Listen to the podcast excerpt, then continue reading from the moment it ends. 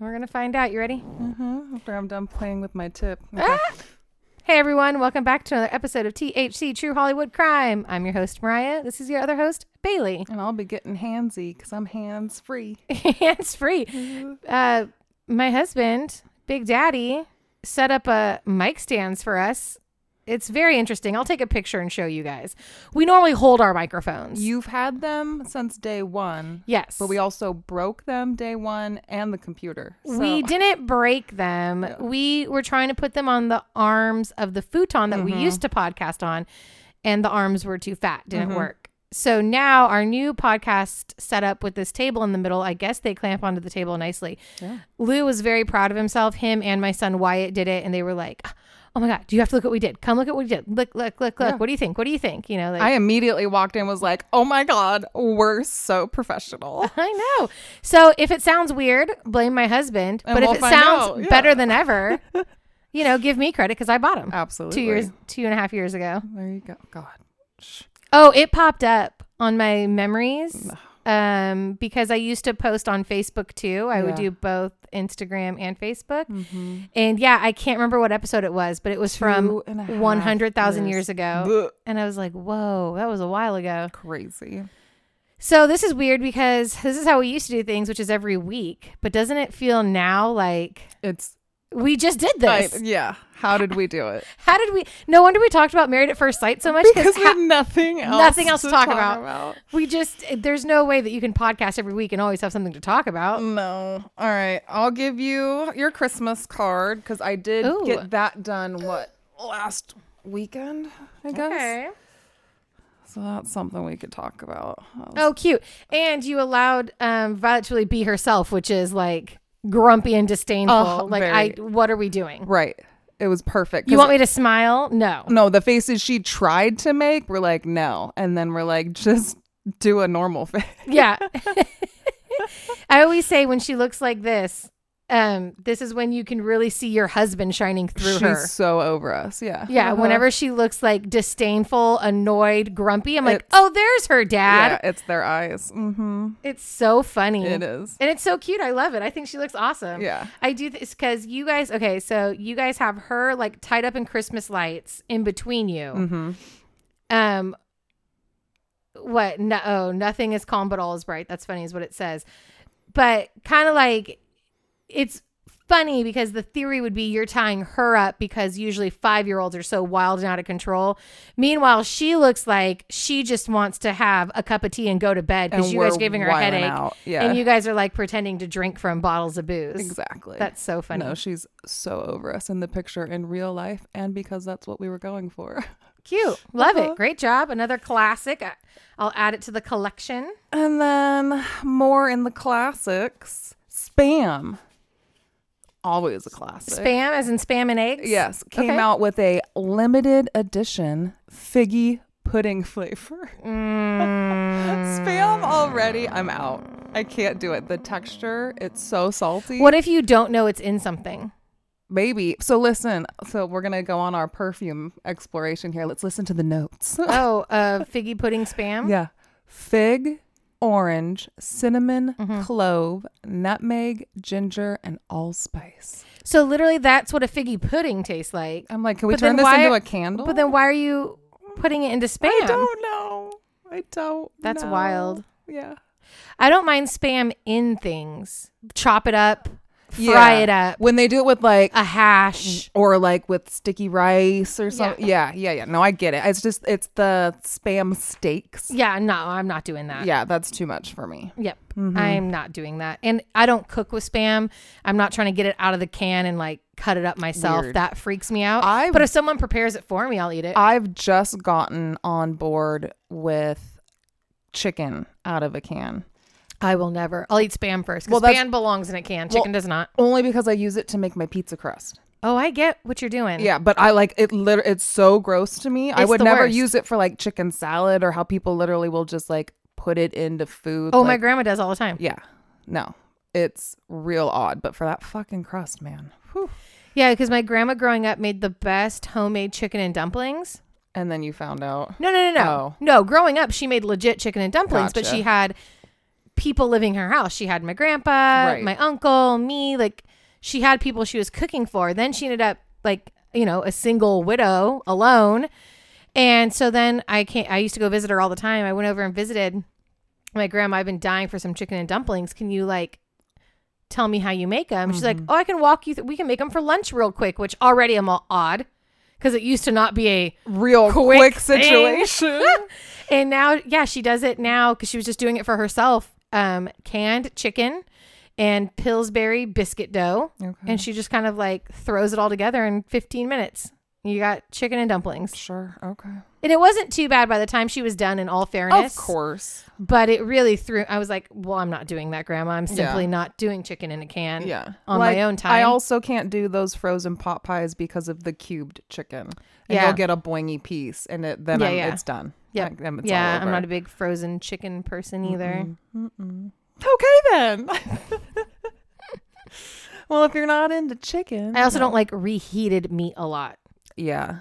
If I reheat it in the oven slowly, maybe as long as I don't dry it out, but I can't do like like I'll never microwave chicken Yeah. or like microwave a hamburger. Right. For sure. That's how I fell in love with the toaster oven. Yeah, I know that's the same thing as like an oven. Yeah, yeah, yeah. So I get that, but yeah, the microwave makes meat weird. It can for sure.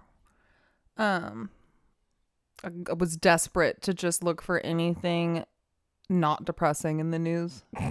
Right? It's just so hard right now and so busy. But I did manage to find this gem, and it's California, which made me like even more appreciative of The it. West Coast is the best coast. California girl is licensed to own a unicorn if she ever finds one. Fantastic. Right. So this little girl in Los Angeles realized, like, I guess she was looking for a unicorn, but she's like, well, you have to have a license to own certain animals. That's so funny. she wrote a letter like, Dear LA County, I would like your approval if I can have a unicorn in my backyard, if I can find one.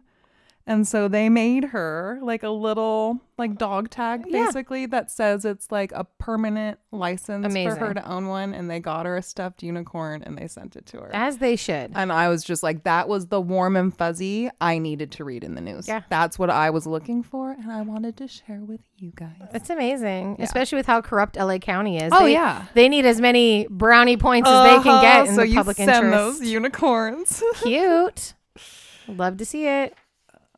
Last but not least, I got a Christmas horror movie review. Did you watch The Grinch? No, is it out? Oh, I don't know. I thought it was. I was I've been waiting. I haven't seen anything about it. Okay, what did you watch? I watched a tickety tockety recommendation. Oh, Dead End. I've never even heard of it. I had never heard of it either. Um, and the only person in it that I recognized is the old lady from Something About Mary, who's in all the Insidious movies. You oh, would- yeah. yeah. She's the mom. Okay. And it's not a great movie. the acting's awful. Mm-hmm, Some real out of pocket shit. That's usually what you really like in movies, though. I, know. but like I think this podcast has corrupted you into liking well done movies. something's off. Like there, it definitely made me laugh at points. Yeah. like it was interesting. The story, I guess it maybe wasn't like as Christmassy as I was going for. It just happens to be Christmas Eve, right. and It's like how people say Die Hard's a Christmas movie. You're like, I mean, technically it's happening on Christmas, but that's about it. yeah, yeah, yeah. So, um, the dad, I guess every year they drive to the mother-in-law's house on Christmas Eve, and for whatever reason, this year he decides to take a shortcut, and everyone in the car ends up falling asleep, Mhm. and then you just kind of go throughout their evening from there, and it's real fucking weird. And the Okay. ending, you're just like, eh. Okay. But yeah, like I'm not mad that I watched it. I definitely it wouldn't be on my list of recommended movies to watch for like horror Christmas. I'm definitely more of a Krampus kind of girl. Right. Silent Night, Deadly Night kind of shit. But, you know, like I said, tickety tockety threw it at me. I watched it. It wasn't a waste of an afternoon.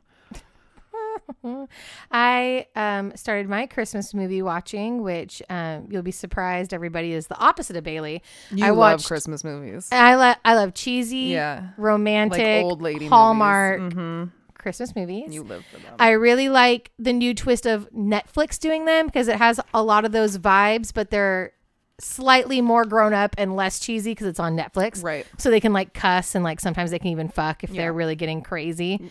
Um, but I saw, I watched Noel Noel Diary. Mm. I think that's what it's called. Anyways, I watched it not just because it was a Christmas movie, because I'm not like like I don't think I'll watch the Lindsay Lohan has one. I'm not mm. going to watch that. I literally that was gonna. Be, I'm like, did you watch the Lindsay No, Lohan one? because the problem is, is I can never get over the fact that it's Lindsay Lohan. Yeah.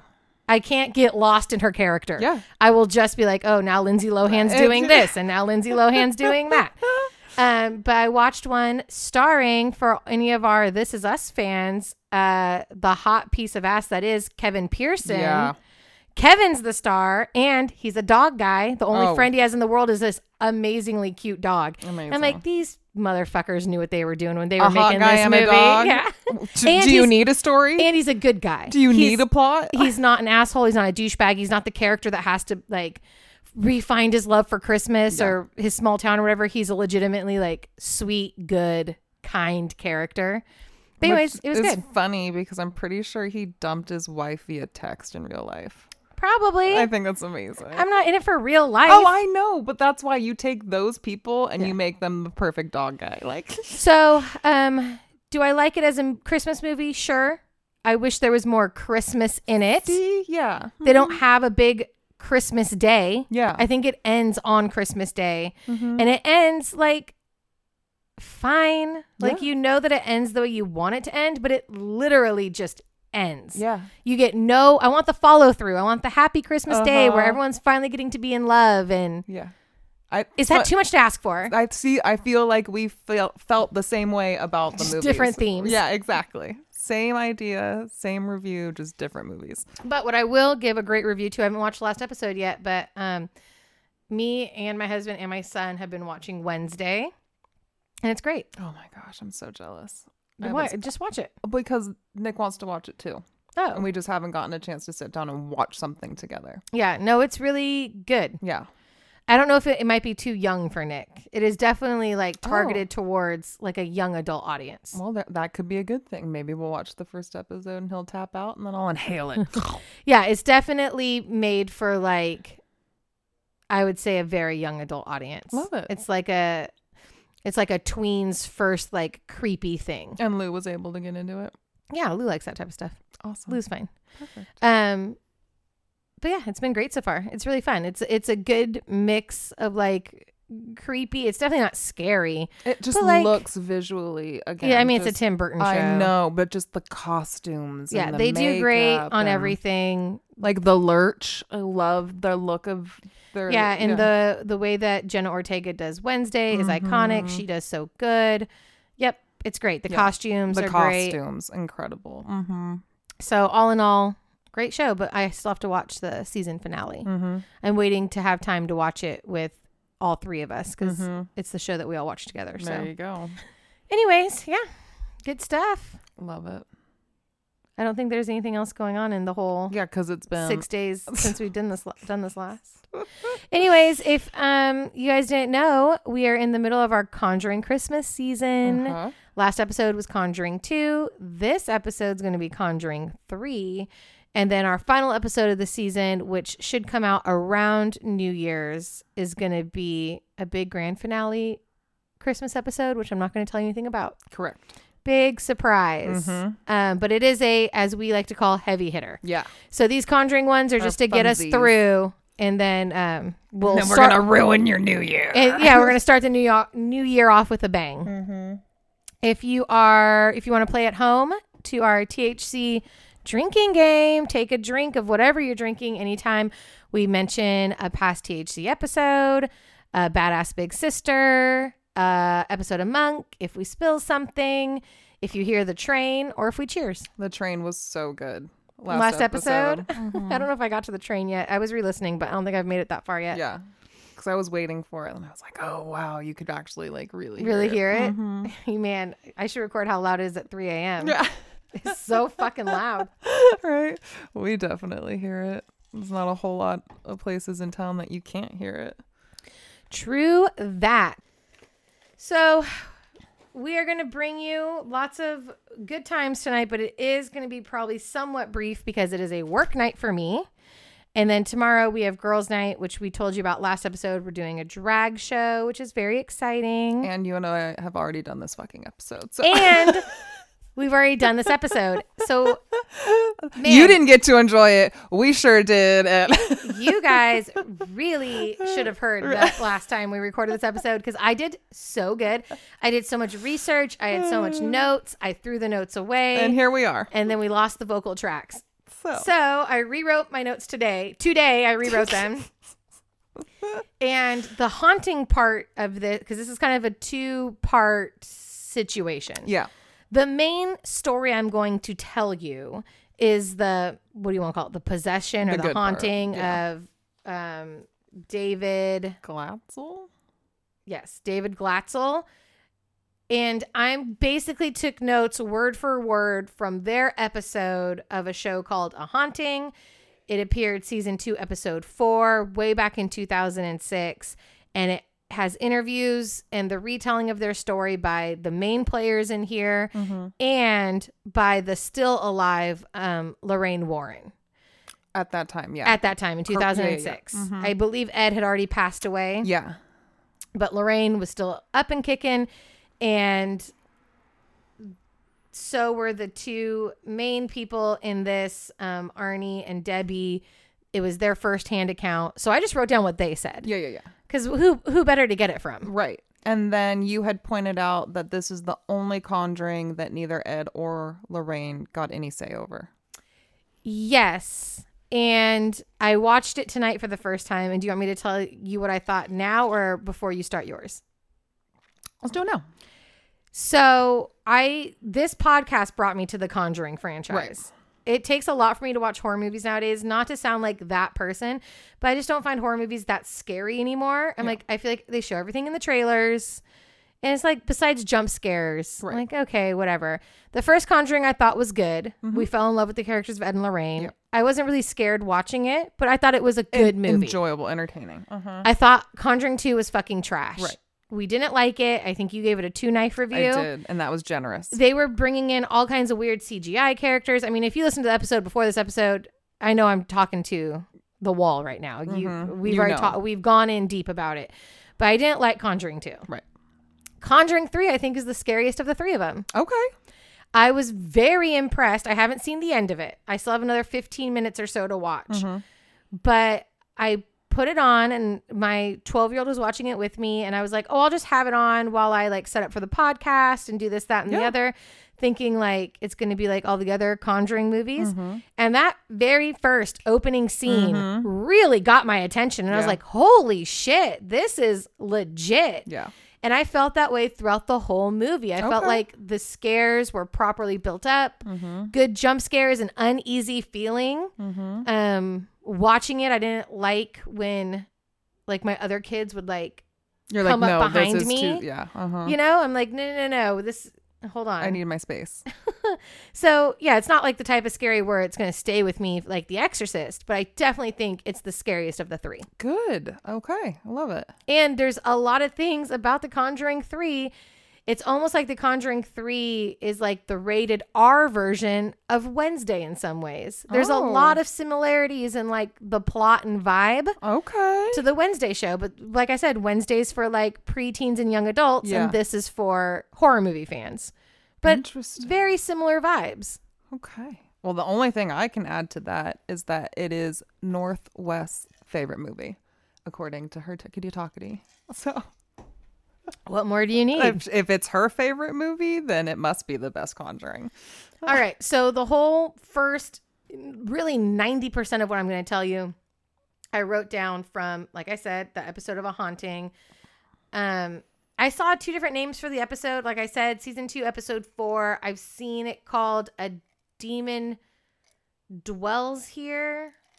And then I've also seen it called um oh fuck, I can't remember, but I gave you the season. Mm-hmm. That's all you need to know. All right. You ready? Mm-hmm. July 1980 in Brookfield, Connecticut. Arnie Johnson and his girlfriend Debbie Glatzel are getting ready to move in to their own place. I know for a fact at this time that Arnie is 19. I had a hard time finding a correct age for Debbie. Okay. Do you know the answer? I don't believe so. I would put her at like 18, 19. That's what I thought. yeah. I was trying to remember from I had her age the first episode time we Okay, did this. Yeah. I I think I remember her also being around Arnie's age, but then I read something wild that put her put her age at like 26. I'm Oh, like, no. That can't be right. Absolutely not. So I think that was a typo. Yeah. So I'm going to assume that Debbie is around his age. I, I would agree with that. Yes. but again, these are, you know, young adults getting their Oh, did you hear that? Okay. God damn it. I think you were hearing things the last time we recorded this episode. God damn I'm to you. cry. God damn you. I'm to cry. All right. Positive vibes. Positive vibes. Okay, here we go. Anyways, they're both good people, whatever, hard Yeah. workers, well rounded youths. Right. We're in Connecticut. These are like the well rounded youth of America, like the goodies. Mm-hmm. Arnie is a tree trimmer, Debbie is a dog groomer, and um,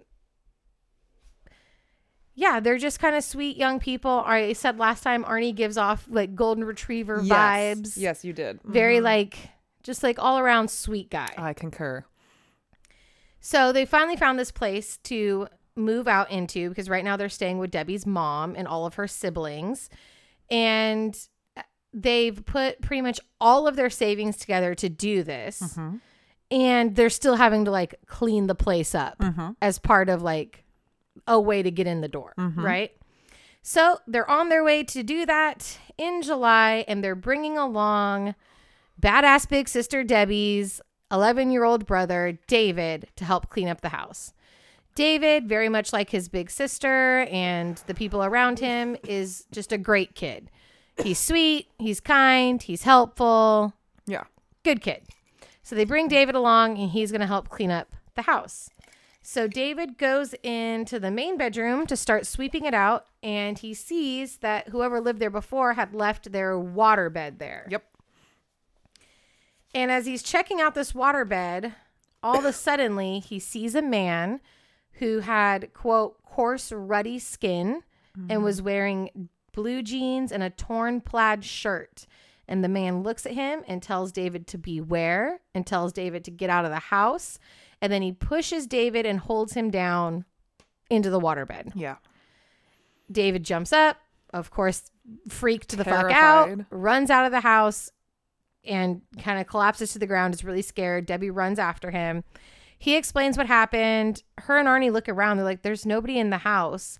She's like, come back in. It's fine. No one's in there. And he just flat out refuses. No. He will not go back into that house. And so Debbie and Arnie just assume that he's probably just trying to get out of helping. And they're like, fine, just stay mm. out here Yeah. and we'll go home when we're done. Yeah. And that's exactly what they do. He stays out there the whole time. And a few hours later, I'm assuming they pack it up to go back to Debbie's mom's house. Fucking slacker. Mm-hmm. if you wanted to get out of it, you didn't have to come, David. Back home, David says that he can keep seeing the old man like Uh-huh. in his head. And also the old man is like speaking to him. He's not seeing him in the room with them. He's kind of just like seeing him in his mind, Okay. basically. He's also getting visuals of the old man in the rental house and he sees that there's like an animal like scared in the house and the animal's like trapped and it's scratching at the front door and he's having just these kind of weird visions. The old man's also continuously warning David don't come into this house, don't live in this house. so it's very tied to the house. Yes. And so David tells that to Debbie and Arnie and to his Like, mom. Don't fucking move. like there. don't move in there. He's telling you guys not don't It's do a it. warning. And Debbie kind of like challenges the the ghost demon, who- Oh. the old man, Oh, Debbie. and she kind of goes like if this is true, if he doesn't want us to move in, if he can hear us right now, like, why doesn't he give us a sign? Oh, Debbie. And so then after she says that, the kitchen table where they're all sitting starts to shake Mm-hmm. on its own. And so now Arnie and Debbie are both like, maybe there is something to this, but let's just sleep on it. We'll go back to the house tomorrow because, again, they've put all their money into it. Very much like Conjuring One. Yeah, I was gonna say. Mm-hmm. Because remember, Conjuring One, they moved into that like old historic And they couldn't. They couldn't move out because it was everything. It's literally all their money. yeah. Luckily for Debbie and Arnie, they have a plan B, which is Debbie's mom's house, but they have already spent the money. Yeah. You don't hear that? I did just hear that one. Okay. Yeah. I think it's just something outside. My window's open. Yeah. But oh, and the lights just went on. No, they've been on. The Christmas lights. Mhm. Okay. They've been on this whole time. Oh God. Okay. That's clear noises. I'm okay with clear noises. I don't like it when I can faintly hear something and you can't. No, no, no. Yeah. A clear noise is fine. Yes. No, no, no. I can hear that. So the next day, they go back to the house to finish cleaning up. And the first thing they notice is that on the front door are animal scratches that had not been Hmm. there before. And this, in all fairness to Arnie and Debbie, is enough proof for them. Okay. They were like, nope, we're, We're out of here. They get their shit and they leave. Good. They're like, we'll just eat the money. It's fine. That night, back at Debbie's mom's house, David is more scared than ever. He saw the old man again, but this time he was taking more of a form of like a beast with mm-hmm. hooves and horns, sharp teeth and black eyes and sharp claws. And he's pissed at David for telling his family about the old man and what he had been doing to David. And then David jumps up. He says he's coming for me. And he's obviously so terrified. And all the adults know that, like, David's not that good of a liar. He's not like a prankster. He's not. That even if he's not a prankster, like, it's hard to fake true terror. Mm-hmm. the next night, um, they had gone out all day. They had had a nice day out. They come back home, and David is refusing to enter his own mom's house. Um, and so Arnie goes in and he sees nothing, but he definitely gets like a weird feeling, a weird vibe. But he comes back out and he promises David that he will protect him any way he can, that his family will always protect him. So they finally get David down and sleeping in bed. When he wakes up, again terrified, screaming that the man's going to attack him. Mm-hmm. And just when he jumps out of bed, Arnie, Debbie, and David's mom see him clearly being hit by something. Um, he, it looks like he's being hit multiple times. He ends up dropping to the ground, and then he ends up getting pushed and pulled around by a invisible entity. That's apparent. Like, what do you do? Um, I think. Well, I I would leave, which we find out later wouldn't have helped.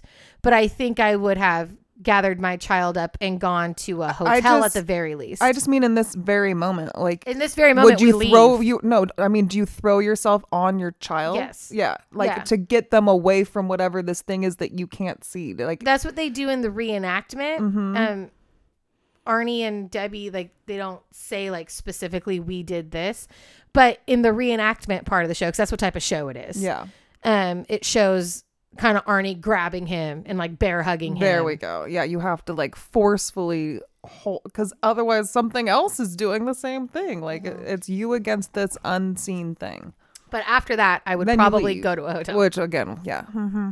which apparently wouldn't have helped. But No. that would have been my first reaction as I'm getting the fuck. Honestly, I probably would have been out the minute the kitchen table shook. I've been like, "That's enough. We're out of here, kids.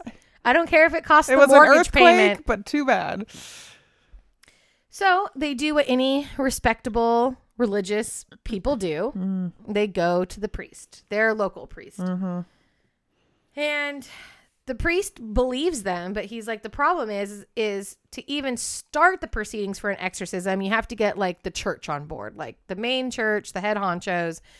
You have to prove it without a shadow of a doubt, and the process takes a really long time. So he's all, we can get the ball rolling on that, but until then, here's some candles to light in his room and some holy water and just Read from the Bible say some prayers over him before bed every night. and hope for the best. so they do that and it makes things way worse. And David starts having seizures because they're pissing off whatever is living inside of him. Yeah. So the priest comes over and ends up just cleansing the house, giving it a blessing, and that helps comfort the family. But the priest has a feeling that that's not going to be enough. And so he needs to get some experts on the case. And who are our local East Coast paranormal experts? The Warrens. The Warrens. He calls Ed and Lorraine up, and they are like, We will be there ASAP. Be there, be square. So I think they're there like the next night is how they made it seem in the on the show. I don't know if that's true, but they get there pretty quickly. yeah. Upon arrival, as they're walking up the steps to the house before the family has greeted them, um, before they've even knocked on the door, Ed just has like a little trip up the stairs, just you know, a little skibbity boo bop. Mm-hmm. He's fine. They knock on the door. The family welcomes him in. They introduce him.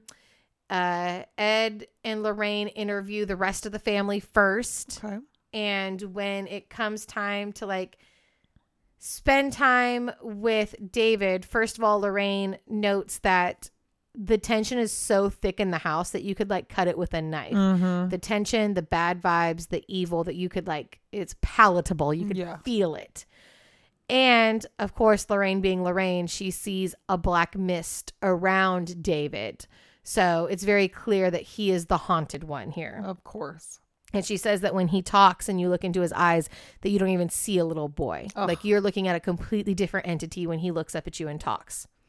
So Ed starts talking to David, and the first thing David tells him is that you tripped up the stairs coming here tonight. And Ed's like, How did you know that? And basically, David lets him know that he hears everything. The old man keeps him informed about everything that's How going on exhausting. which Lorraine was blown away by because she said, you know, it's a it's a psychic attack, but not in a good way, in No. a demonic way. Yeah. But it was she thought it was very interesting the way that the demon was like kind of in his head and doing he it kind of gave him like a psychic ability. Yeah. It made him like a clairvoyant, like she is. But, Mm-hmm. But, not in a good way. no, exactly, because she can control her own Yeah, and What- it's coming from herself. It's not coming from uh, an evil place. Right. Mm-hmm. So then Ed does what Debbie had done previously, but Ed's an expert, so he knows how to do it. And he basically challenges because David says, or the old man is kind of speaking through David a little bit and saying, David's basically saying, like, he's all powerful. Like, he could kill you at any time if he wanted to. Yeah. He could, like, pick you up and, like, throw you out of this house. Right. And Ed's like, well, then why doesn't he do that? He's like, so do it then. Mm-hmm. It's like if he can do all that, he's all have them have him just do something simple. Have him knock on the walls. Have him, you know, move something and nothing happens. And Ed's like, oh, he can't do it. That's why. He's like, oh, he just can't. Yeah. And Ed kind of goats the demon into action. And that action is again first the kitchen table rattling, and then all the objects around in the kitchen start really shaking hard. So Ed and Lorraine know that they're in it now, boys. They found themselves a, A real possession. demon. So the family does ask, like, why why can't we just move? We'll just move. And Lorraine's like, nope. Too late. I can already see that the entity's like attached to David. It's not haunting this house. That's why it like came in with David. From the other house. It's haunting David himself. And no Mm-hmm. matter where you move, it's gonna follow you guys. Um, again, it reminded me of The Conjuring One because that's what was happening with the with the mom, Mhm. right? Yep. So while they're trying to figure out what to do, obviously the major ex like the big exorcism's not going to happen anytime soon. They start planning a minor exorcism with their local priest. Mm. But it's going to take a few weeks to throw together. In the meantime, David's you know starting to get worse. He's waking up with mysterious scratches and bruises on his body. Um, his mom at one point witnesses him being like strangled by this entity, and then No. he has the markings on his neck. He'll wake up with the markings kind of all over his body. And the demon also starts talking through David. Yeah. And so this is when you start getting the um kind of that deeper guttural voice. that we heard last episode. yeah, I don't know if it's that bad, but it's definitely not David's normal voice. One night during a really bad attack, David is basically just begging for it to leave him alone. He's begging his family, please stop making, like, please make him stop hurting me. Please stop making him hurt me. And Arnie's had enough.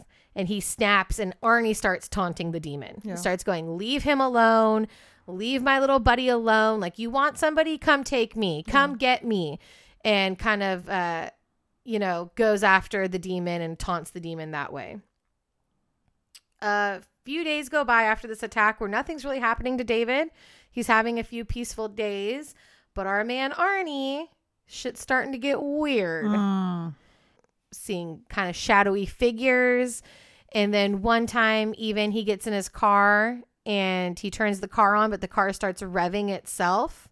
And then he sees a shadowy figure like point at a tree, and then the car just slams into drive, and he can't, the brakes aren't working Obviously. and the car slams itself into a tree. So he was okay, but that's for now. concerning. yeah. So knowing this, Debbie and Arnie go to an exorcist. Um, I was unclear.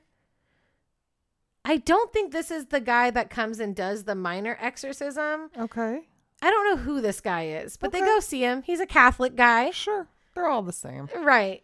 And he's blown away that they challenged the demon like oh, this. of course. He's all that's the worst thing you could have ever You're no done. Ed Warren. I know. How dare you? So he gives them a blessed crucifix. It's the best Hmm. he can do for them. And he's like, Don't ever take this off. You wear this now 24 7. They go back home, and David looks up at them. And in his deep, guttural voice, he basically lets them know I see that necklace. I know where you got that necklace, and it's not going to do you any good. And then some invisible entity rips the crucifix off of Arnie and throws it against the wall. Take that. And then David tells them that he kind of snaps back to himself. Uh huh. And he's like, he's gone. He's gone back to the well. Right. And they're like, the well? He's like, yeah, the well at the back of the property. That's how he gets in and out of this like world basically is this well in the backyard of that rental property. Very ring. Yeah, kind of, huh? So Arnie and Debbie head over there because since they moved out, Arnie's mom has been staying there. Mm-hmm. And they're like freaked out. They tried warning her, she wouldn't listen. It's a whole thing. Okay. So they're like, fuck, we got to try to get my mom out of there, Yeah. right? So they go back over there in the dead of night, may I add.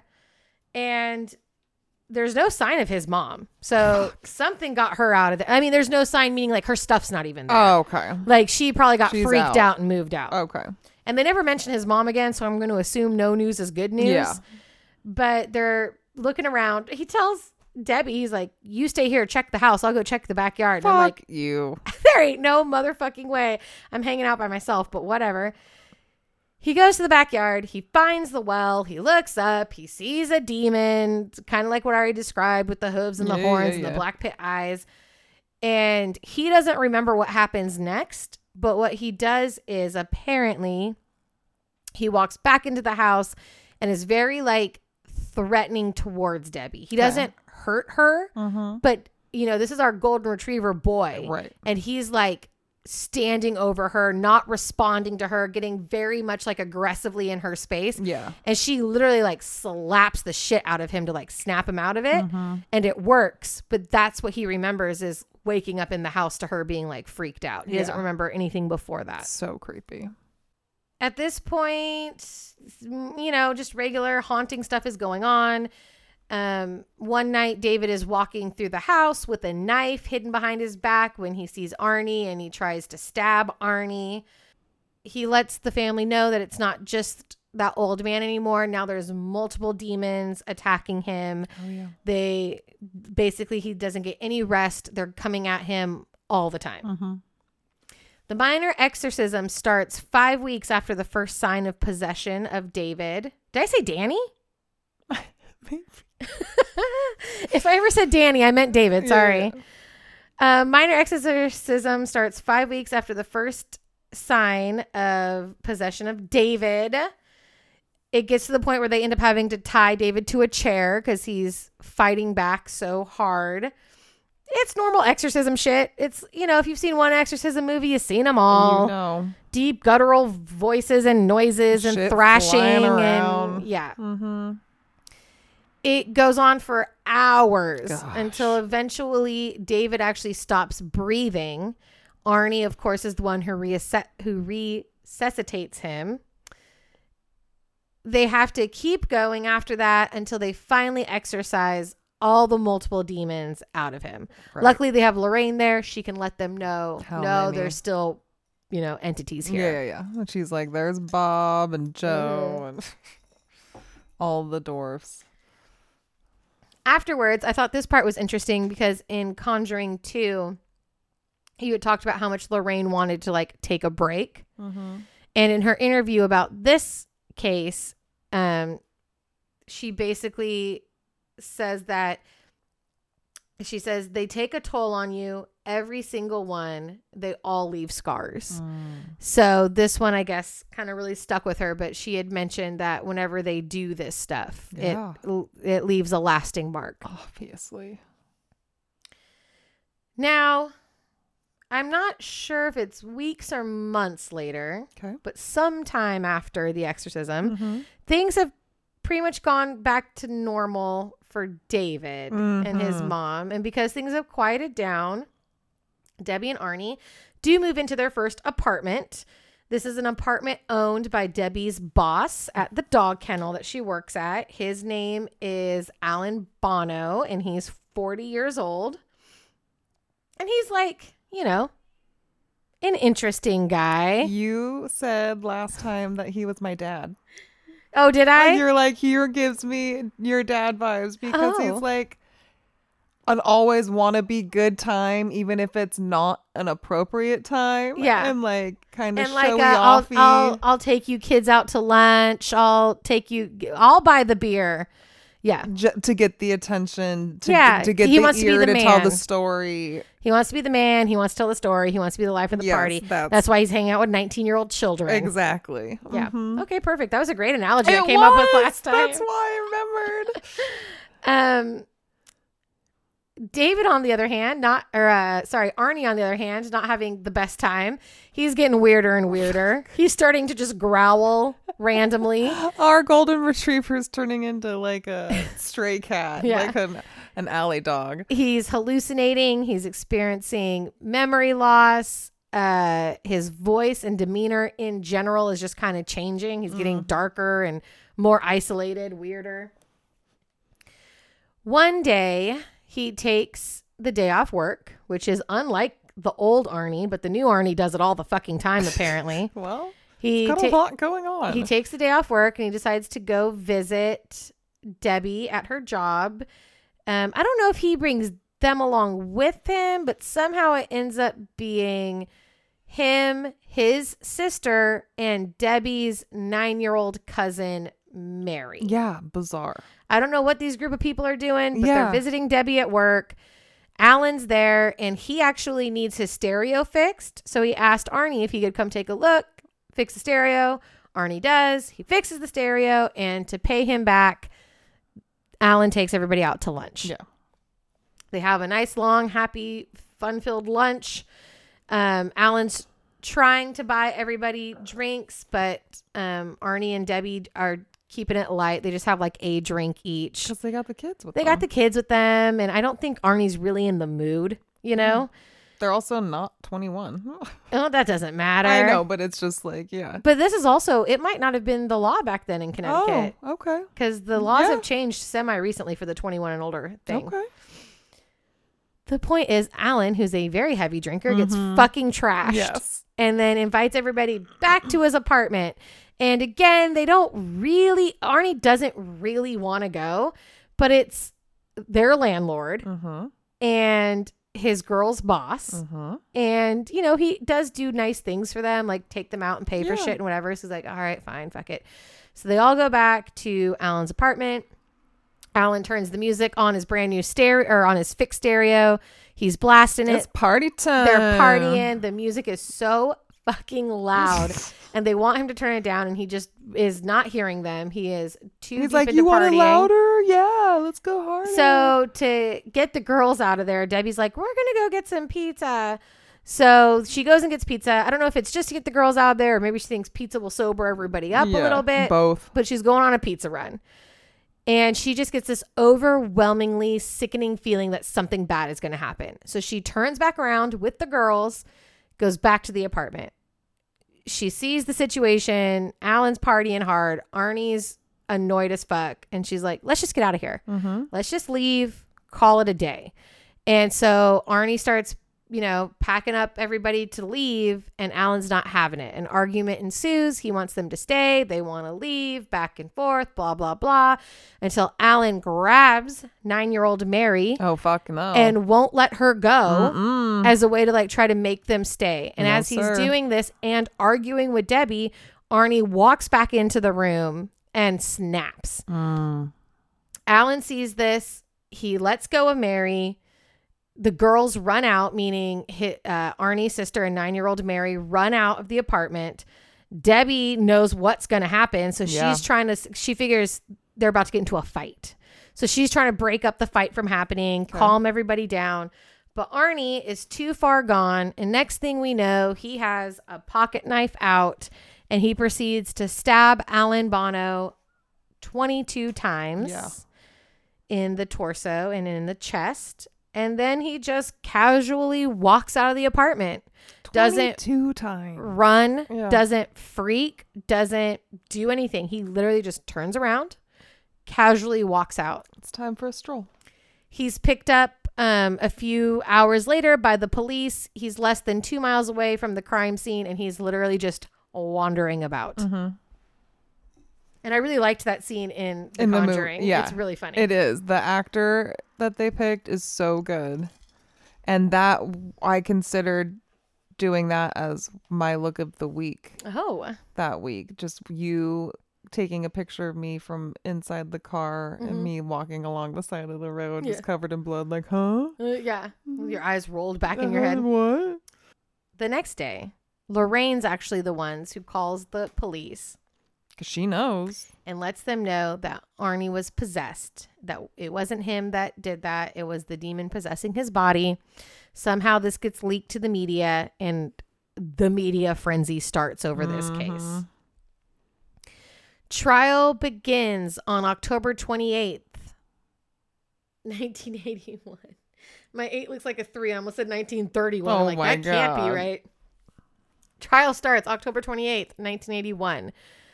Arnie's lawyer, Martin Minnella, pleads for him not guilty due to demonic possession. The first time that this has ever been used in a court of law.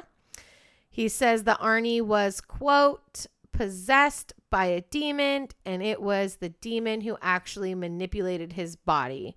He also has a famous quote saying, The courts have dealt with the existence of God, and now they're going to have to deal with the existence of the devil.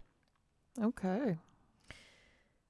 This plea gets thrown out immediately by the Hmm. judge, who sees it as ir- irrelative and unscientific. Well, On November 24th, after three days of deliberation, the jury sends down a first degree manslaughter conviction, guilty of Arnie. He is sentenced to 10 to 20 years in prison. While in prison, um, Arnie and Debbie actually get married. And he's released in 1986 after five years served, which I'm assuming is probably for really good behavior. because he's our golden retriever. And um, as of 2006, him and Debbie were still married, still in love. I believe everybody just went back to normal lives after that. Like Which David, so the mom, Arnie. Yeah, I'm pretty sure they all just went back to like normal, quiet lives. That's the part that fucks with me so hard. Yeah. Is how does something become so deeply attached to this family and then just vanish? Well, the because they did the exorcism Yeah. on David, so that's fine. But yeah, what about Arnie? Yeah. because no one ever talks about an What? ex- hap no. they don't do an exorcism on Arnie. What he? What the demon didn't want to go to jail? Right. you can't strap me down.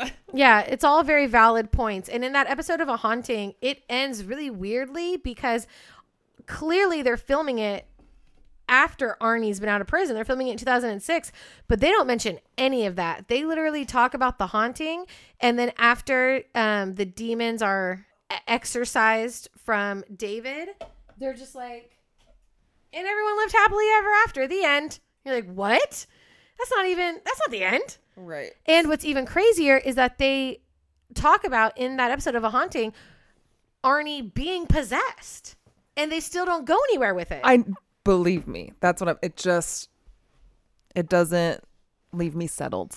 I would say if you are a skeptic, which is fair, um, especially dealing with Ed and Lorraine Warren, maybe like you could be open to the idea that maybe there was a haunting or David was possessed, but maybe they did just come up with something for Arnie to try to get him a not guilty plea. yeah. I think. Do I think that he should have killed Alan Bono? Bono? No.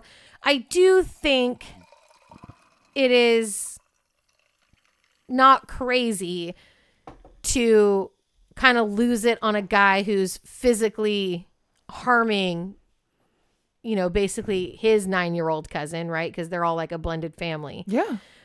but the 22 times starts to get excessive. I feel like one quick stab to let them know you're serious and you could probably just cut out. For real. So, you know, I, but I, I don't know what would make what seems like a very level headed, sweet guy Snap. stab somebody 22 times. Um, but I would be interested because, like we said, with David, there was the explanation that he he was exercised. But there was nothing for that for Arnie. So I'm wondering if they did just make that up for Arnie to try to get a not guilty plea. Because if it would have worked, we all know how our Ed and Lorraine loved the spotlight. yeah. if it would have worked, Whew. think about the history that would have made, and they would have been the cause of it, and they would have been right in the center of it. It would have been a very big deal. Wow. So there you go. The Arnie Cheyenne Johnson. That's his full name. Arnie Cheyenne Johnson. I don't remember Case. that from last time. Yeah, I think I always leave it out, but yep. What do you think? It's so interesting. Mm-hmm. It's different in that it's passed between two people, right? It's it's a shared thing, mm-hmm. and then we've got the whole legality side of it, like the judicial, you know, mm-hmm. which is rarely gone into detail when you go into like exorcisms, right? All we care about is how you get rid of the demon. And I do remember it's coming back to me now from last time. Um it has to be this one. Even though they had what you would call like proof that he was possessed or at the very least that David was possessed. I believe that's cir- circumstantial, possibly. I'm not sure how that works. The evidence wasn't seen as serious, and the church wouldn't back up anything Ed and Lorraine were saying because it was a minor exorcism that they had thrown together and not an official Catholic exorcism. Ah, So the Catholic Church refused to back it. okay. And I believe at the end of the day, the priests that were involved, because the church wasn't backing it, took back whatever they had to say about it. Oh. So if I remember correctly, the family, the lawyers, and Lorraine were left on their own. The church, surprise, surprise, Yeah. completely abandoned everybody Shocking. to save face. That doesn't I'm- sound right. yeah. Okay. So obviously we've promised this Conjuring Christmas. Conjuring Christmas. But as we also stated, it's a Friday and we've already done it. And we have a surprise yep. because you gifted this little gem to me Hmm. for Halloween. We have a motherfucking Kevin Bacon movie. That's what I'm talking about. What more of a Christmas present than to have the Demon Murder Case 1983? Love to see it. So I'm gonna run through Conjuring three. Yeah. I- I mean, we just talked about Conjuring Two. It's all basically the same movies. Right. There are some things to highlight. so what? We've got Ed and Lorraine called out for the exorcism in July, just like you said. It was five months prior in this movie that it wasn't Judy and Arnie moving, it's the Glatzel family It's moving, Yeah. right? So they mix that up. David finds the waterbed, obviously, all that fun and games. Um, I know what kid doesn't love a waterbed. My parents have a motherfucking waterbed. They have- to this day. It's like it my whole life. it's like the same one in the fucking movie, Yeah. right? Because they're all the same. Yeah. And Violet loves playing on it. yeah. It's her favorite thing to do every time we go there. So I just immediately, when I see David doing that in the movie, it's like, duh. That's what any kid would do. Okay. So you see the thing lurking in the water, it gets him, right? Ever since then, shit goes crazy. So at the Glatzel house, we've got this exorcism with Ed Lorraine, the Glatzels, boyfriend Arnie, and then Father Gordon, who I believe has been in like all the Conjuring movies. He's like their go to priest. Yeah. I was wondering that. I recognized him. For sure. So Father Gordon gets I think I thought he might have even been, if I'm thinking of the same person, I thought he might have been um old man Billy in The Conjuring too. that guy was really old. Oh, was he? yeah. Okay, never mind. Really old. Mm-hmm.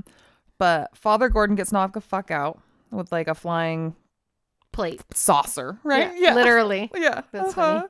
Ed thinks he can take over, ends up having a massive heart attack. Mm-hmm, mm-hmm, mm-hmm. Is having these visions of fire and these underground tunnels, these freaky demonic symbols. All of it is very free Freemasony Yeah. of episode 79 from Hell. Yeah, Right? totally. The the visions, all of it Yeah. with their yeah, their ceremonies. Yeah. It seems as if with no hope in sight, Arnie decides to offer himself, right? Again, he's challenging the demon. This is a boyfriend. You're not even blood related to David. I know, but The- he's a No, that's what, that's what He's I'm saying. sweet, he's kind the boy. best. He's the fucking best. So he's like, take me instead. And we all know how that works out. and the Arnie in real life to give you a visual because they have like a very cute little kind of sickly looking Arnie in the movie, Mm-hmm. but in real life to back up the golden retriever vibe, he's like a big, like Stop blue it. collar working boy, and he's Oh blonde. Oh my god. He's like a big blonde so sweet. lumberjack looking guy. the best. The two boys lock eyes, and you basically see the demon like go from one boy into the other. Yeah. David goes limp. They both they both fall to the floor. Very Christmassy. All is calm, but not all is right. Oh, In the house, uh, the exorcism may have ended for David, but it is beginning for Arnie. So, while things are normal, Arnie and Judy move in together above the dog kennel. So, she's not a groomer, it's like a boarding house hmm for dogs, basically, right? yep. And so they live on site. And when he's around, the dogs start to go kind of bizarro. They Mhm. bark and they're really uncomfortable around him. Anyways, so then we see them at a barbecue at the Glatzel house. He sees something in the house that scares him. And then one day at work, trimming trees, he's up in the tree and he sees the same vision of this like woman hmm um and it scares him and he drops the chainsaw and almost kills his fucking coworker Yeah. so they're like bro you gotta go hmm uh so maybe he wasn't calling in sick all those days. Maybe they're like the Maybe he was suspended." so he goes home. Judy's like you must be sick. Dogs are going crazy. Obviously something's off. And who of course knows better than anyone when something's off but Ed, who immediately wakes up from this massive surgery. He gets like a stent in his heart. Yeah. and he's all like call call the police, right? he sees Lorraine and he's all like call poli- police, it's got Arnie. Oh gosh. Right? It's like as soon as he wakes up in the hospital. So they get the patrol car sent over to the kennel. We all know it's too late. Arnie has already stabbed the owner, who in this movie was not like pompous, like not like showy offy. He was just like a hippie stonery kind of party guy, Yeah. right? He was much more chill and laid back and Right. but what Arnie was seeing was a demon. Right. and he thought that the demon was trying to attack the girlfriend. Right. Right. So that's why in the movie, it's like we're seeing it. It makes more sense. Mm-hmm. Same thing that you said, though, very calmly. He just saunters off, Yeah. just covered in blood. And when police find him, he's like, I think I hurt someone. He goes to jail. So we got Ed and Lorraine and Judy and David, and they're the only ones that really believe Arnie. Is her name Judy in the movie? Yeah. Oh, they changed it from Debbie. That's weird. Mm-hmm. Um so Arnie's left without legal representation. But Ed and Lorraine manage to convince an attorney to take the case after they have her over for dinner with Annabelle, right? She needed to be convinced. Oh. Yeah. So we don't get to see any of that. September, Arnie pleads not guilty to first degree murder, like you said, reason of demonic possession, first of its kind, and also the first time Ed and Lorraine have had to prove the possession after the fact, Oh. Right? Okay. Because it's already happened. It's like, okay. Yeah. So they go back to day one where they figure out the waterbed situation. Um, they go to the house and they take note of the rotting floorboards that the family just assumed was due to the waterbed. Mm-hmm. They're like, nope, this is sus. Lorraine goes under the house where she finds a witch's totem. So this is where shit gets fucking bizarre and has nothing to do with nothing. Not a thing. This but it's fun. Yeah, it's good. It makes for a great movie. It makes for a great movie, but it has nothing It has to do with nothing real to do with fucking anything. So we got this witchy totem made from animal bones that sa- Satanists use to place a curse on someone. So the deal with the curse versus like a possession is someone tasked this demon to perform an act, right? So it needs the body to do such task. Mm-hmm. And so that's what it's there for. And I guess that's the reasoning why it can move between these bodies is because as long as it's getting the fucking job done, doesn't matter who it's possessing. So that's fun. Not fully educated on curses, Ed and Lorraine have to go talk to this Father Kastner guy who worked with cults for years, lived with them, and he's like, don't fucking look into this any further. Okay. He's like, turn back now. This is bad news. But they don't care. They don't listen. And then there's this whole thing about a missing girl in Massachusetts. Again, has nothing to do with fucking anything. Ed and Lorraine, while they were in Massachusetts, got the flowers delivered to them, which immediately die, and they find the totem in the vase. yes. Okay. So Lorraine's like, fuck this shit. I'm taking this back to Father Kastner. Ed is still weak from surgery, so he stays home with one of their assistants. He's researching the train tracks and the schedules. And this is how we came up with our fucking rule because we had heard the train so many times. Oh my gosh. And then it was part of the movie. And so we're like, this is our new rule. Oh, what a fun time we had back then. Sorry you guys missed it. Uh, so Lorraine shows up to Father Kastner's, shows him the totem, and he decides that now's the time to tell her a little story. Oh, this now this I haven't seen yet. 'cause Okay. This is where I stopped watching. So he goes on, they go down in that little basement Yep. of his, and he takes out a family photo album and explains to her how his wife died during childbirth, leaving him to raise their daughter alone in the very house that they sit. This is the house where he did all of his fucking cult studies and mm-hmm. this and that. And so, because of all of this research, his daughter also became obsessed with the occult and she eventually joined forces with them. She went to the dark side. She went very Kylo Ren. Okay. So, I'm shocked you even know who that is. it's because it's the... only thing worth knowing about any of those fucking movies.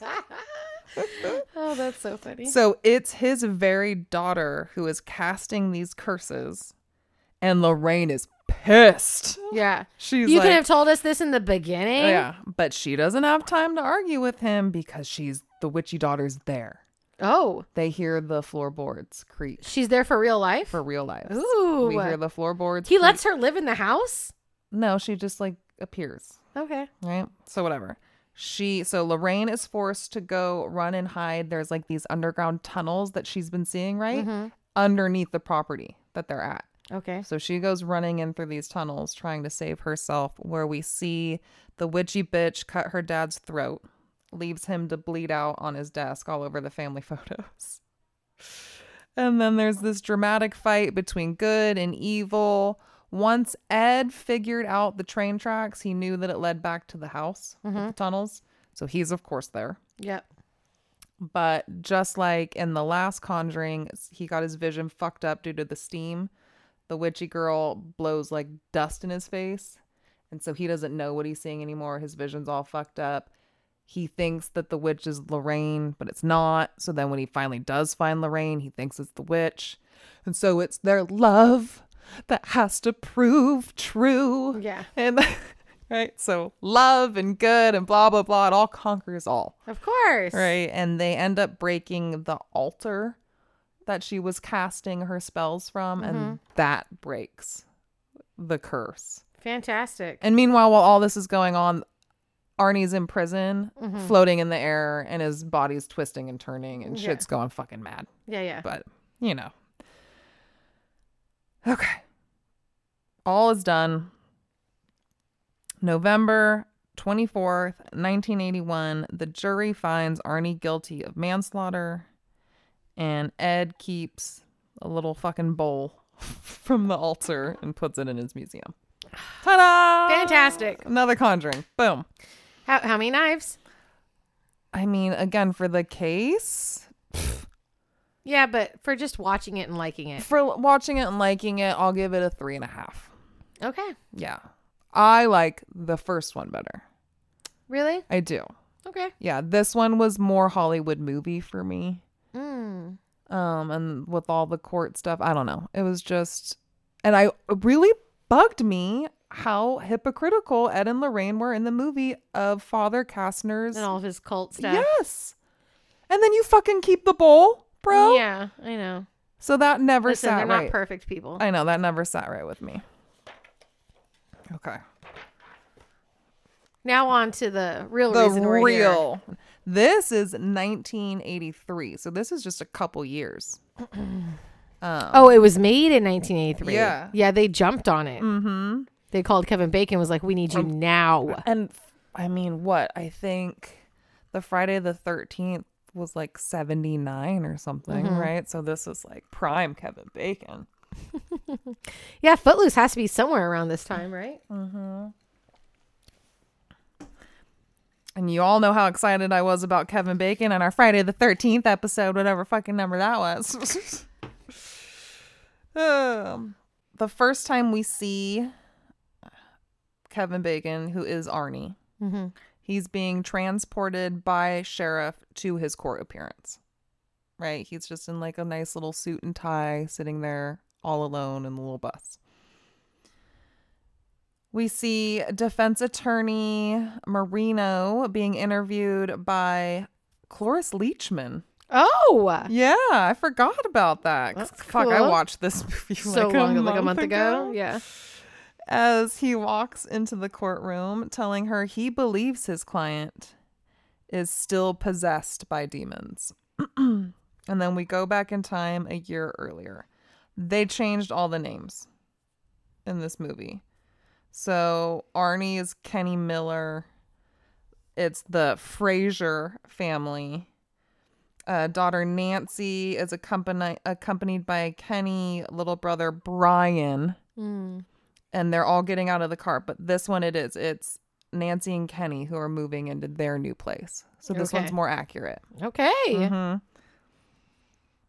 She tells the mom that they all came across this king size waterbed, right? And what I need to fix these fucking names. What I'm gonna just call him what David claims he had seen Okay. right?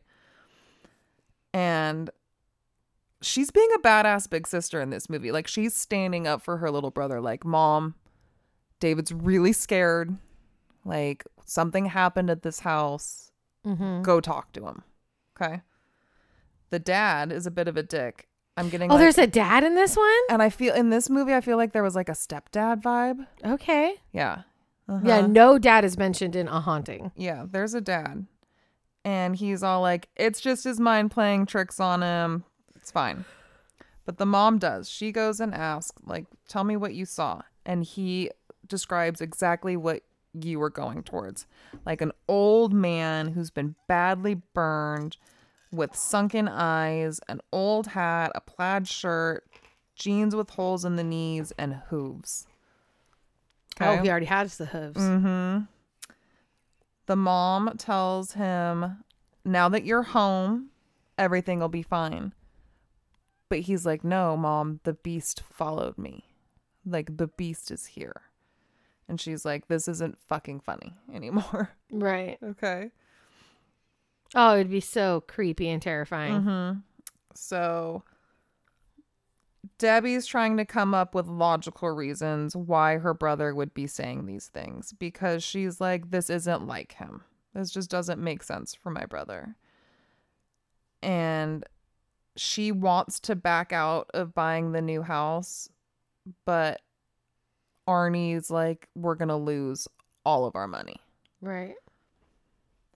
Mom also wants to believe her son, but the dad's all like, "You've got that kid all wrong. He's got you wrapped around your little fuck or his finger. Like you're just he's being a softy, blah blah blah."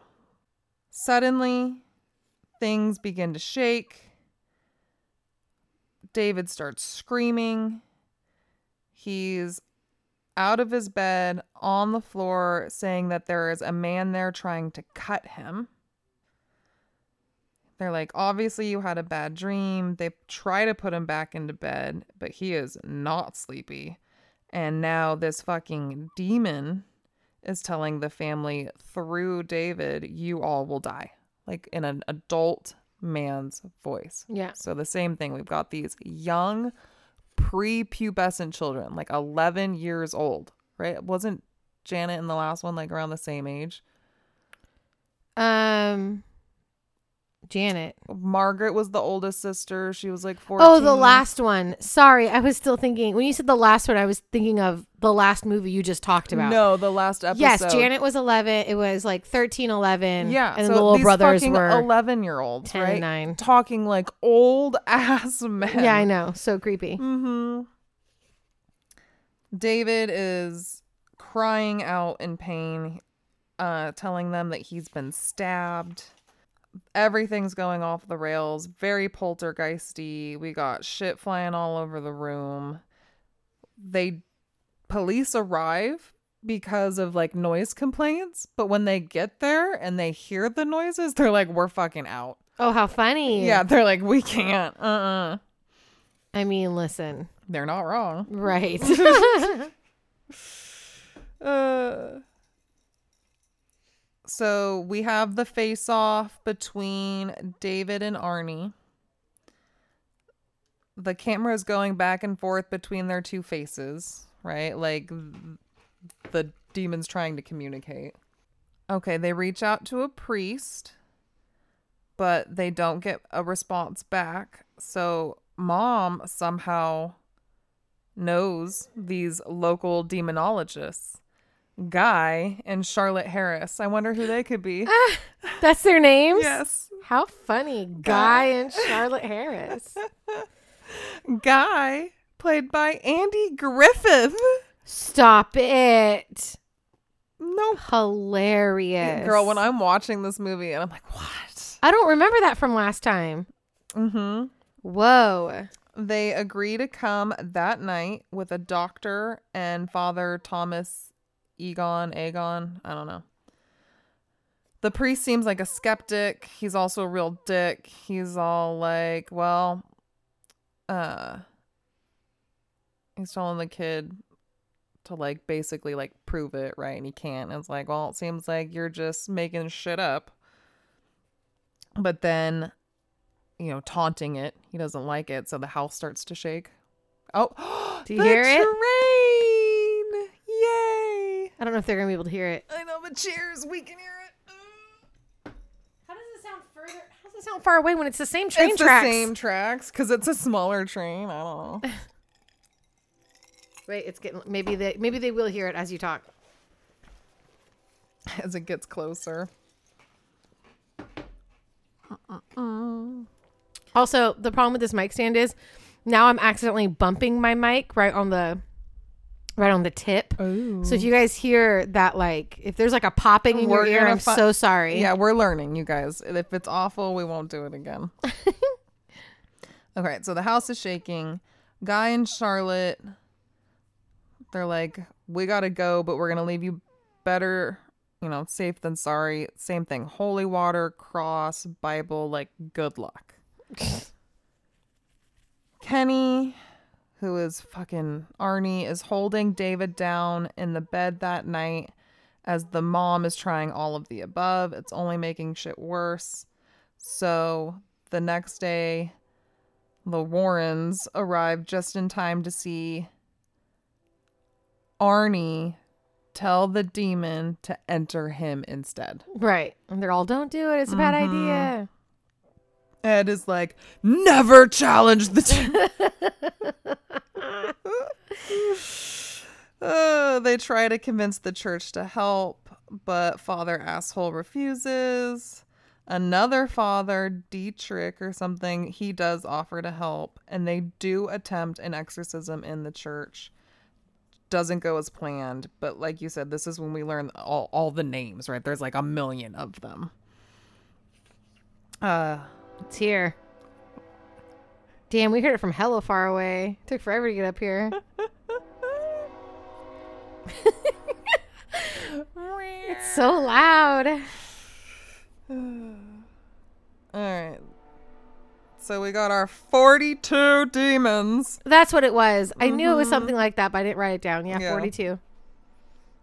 And the next thing we see is them carrying a limped bodied David out of the church. And I mean, he's like wrapped in a blanket, like, go home, everything's fine now. Even though we don't know what the fuck's going on. At home, David's apologizing to his family, like, I'm so sorry for everything we've been through. They say a prayer together. David tries to go to bed.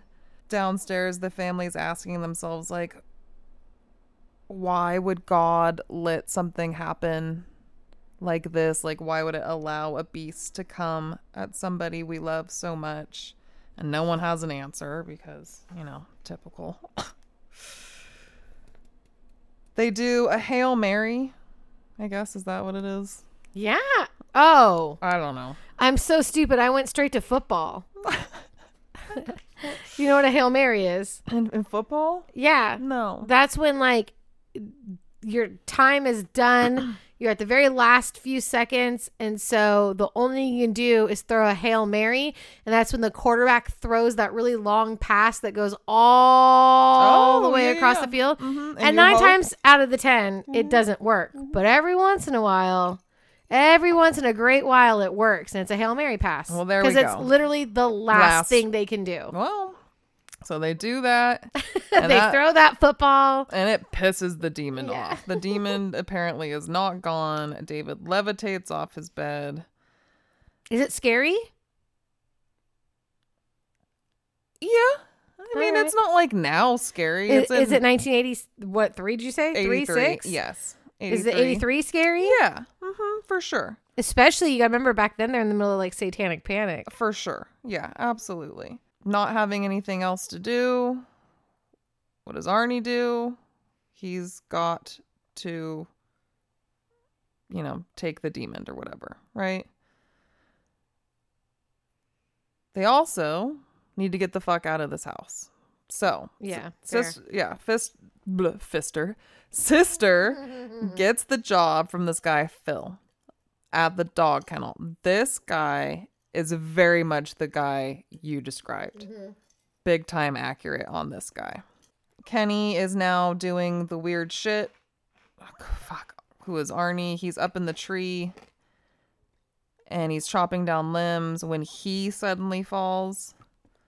Uh, the next time we see him driving up to the dog kennel, all the dogs are barking like crazy. He's telling his girlfriend about what happened at work, and he does believe that it's a demon trying to kill him.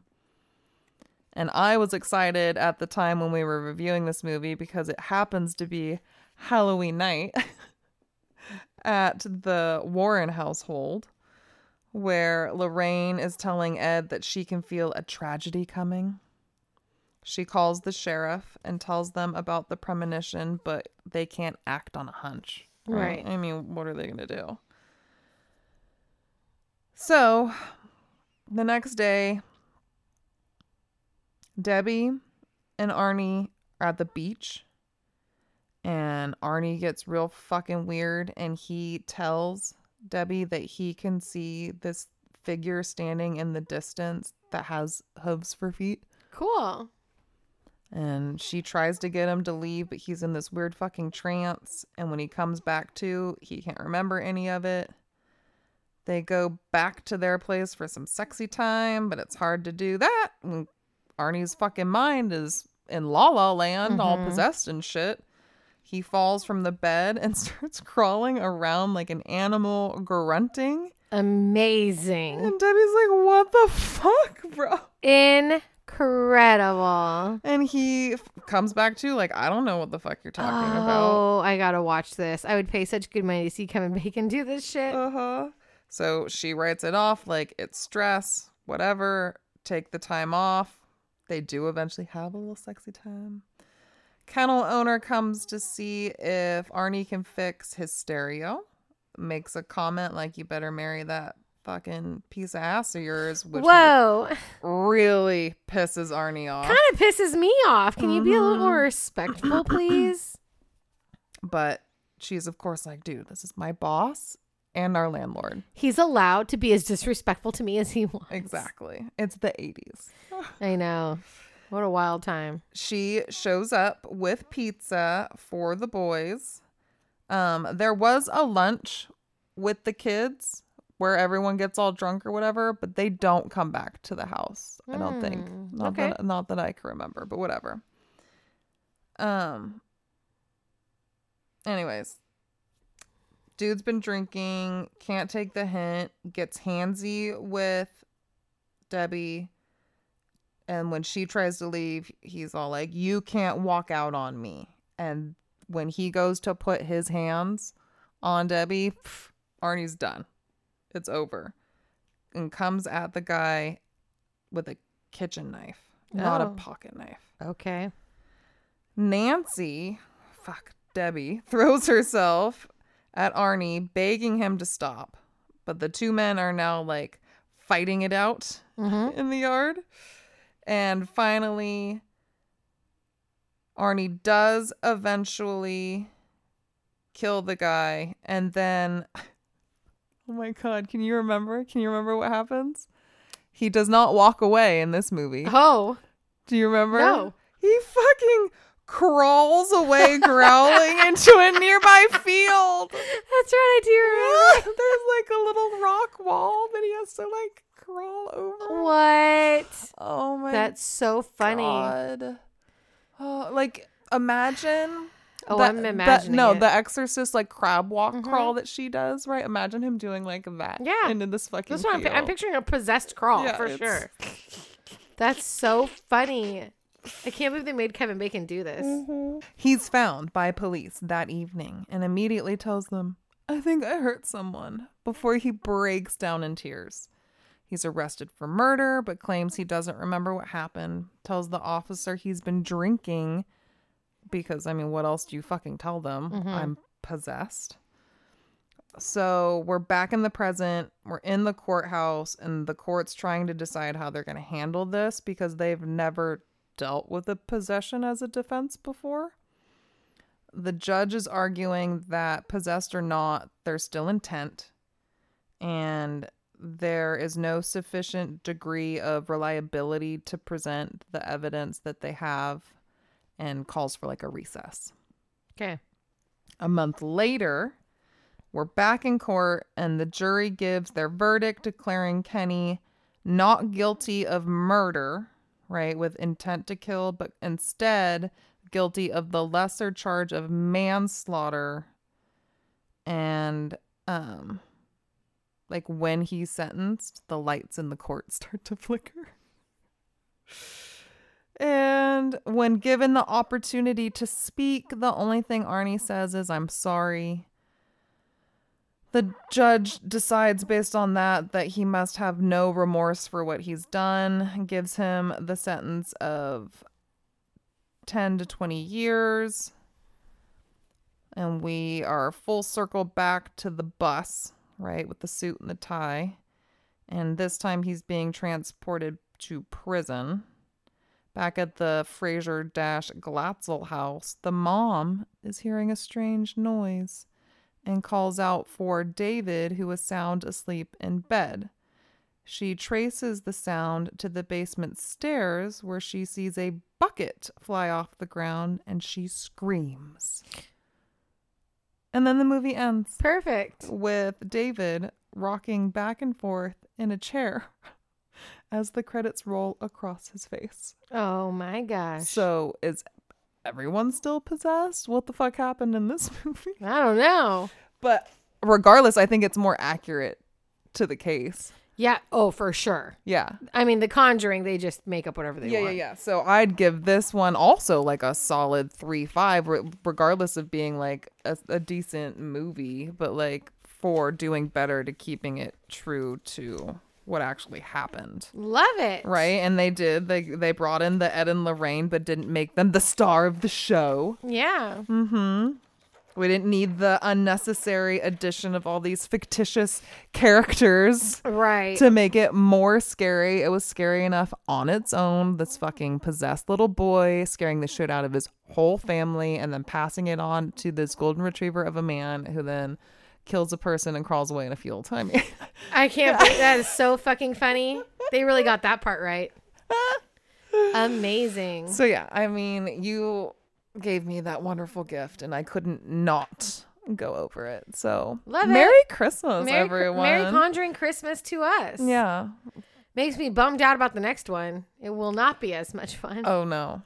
But, you know, that's what we're here for. We're not here. We can't Just to- always uplift you guys. All our positive vibes. So, we already talked about what your look of the week was going to be this week. We're basically going maybe maybe we'll make a Christmas card for y'all. Yeah, we're gonna have a podcast Christmas card. That's what we're thinking. from us. because Mhm. we're going to be all dressed up tomorrow for our drag show. Um, so I don't know what we're going to do, but there's got to be something we can take a picture with tomorrow. yeah, There's got to be some lit up thing, you Uh, know? right. That's just got to be inside somewhere since we're gonna be walking around in the fucking rain. Well, that's what I was just thinking. Or we wait till the end of the night and we just say fuck it and take And it in the rain. Stand in the rain. hilarious. It would be yeah. Well, worst case As our hair and makeup just melts right off of our Mhm. faces. Worst case scenario. So yeah, we'll figure it out. It'll be cute. Um, other than that, I think we've covered all of our bases. We we have now officially done all the conjurings. You better knock on wood thus far. last time it looked like we had done Conjuring three as well. No, but I mean, we did it right. Right, we did one, Two and we did three. two. We did three. We're done. Yeah. Until Conjuring four comes out. Is it in the books? Is it planned? Has it been? I have. Oh, I don't have any Yeah. clue, but the Mm-mm. characters are still alive, so I can't imagine they wouldn't do it. Yeah. Well, like I said last episode, we know that they're gonna do the Crooked Man. Yeah, Maybe. but nobody cares about that I one. know. That looks so fucking stupid. oh, I've never been less scared in my life. For He- real. He's smiling at you for Jizo Pizzo. I hate him. I think he's so Mm-hmm. stupid looking. Anywho, uh, to end on a positive note, if you want to leave us a five star review or a rate, subscribe, Ring a bell. we really it's the holiday it. season. Ring a fucking bell. It is the holiday season. Jingle, jingle. Next time we talk to you, it'll be post Christmas, which is our holiday. Also post Hanukkah. Um, I don't know about the other December holidays because I'm not that cool. Christmas, Hana, Kwanzaa. That's right. Happy all of that stuff. Yeah. We're gonna talk to you guys in the new year. It'll be a nice fresh start to the new year for THC, and uh, we'll, you know, we'll drop you a Christmas card. Thank you so much for listening. We will See you. next time. Bye. Happy holidays, guys. Have a good one. Fa la la. Be safe. We love you. Be merry. Be bright.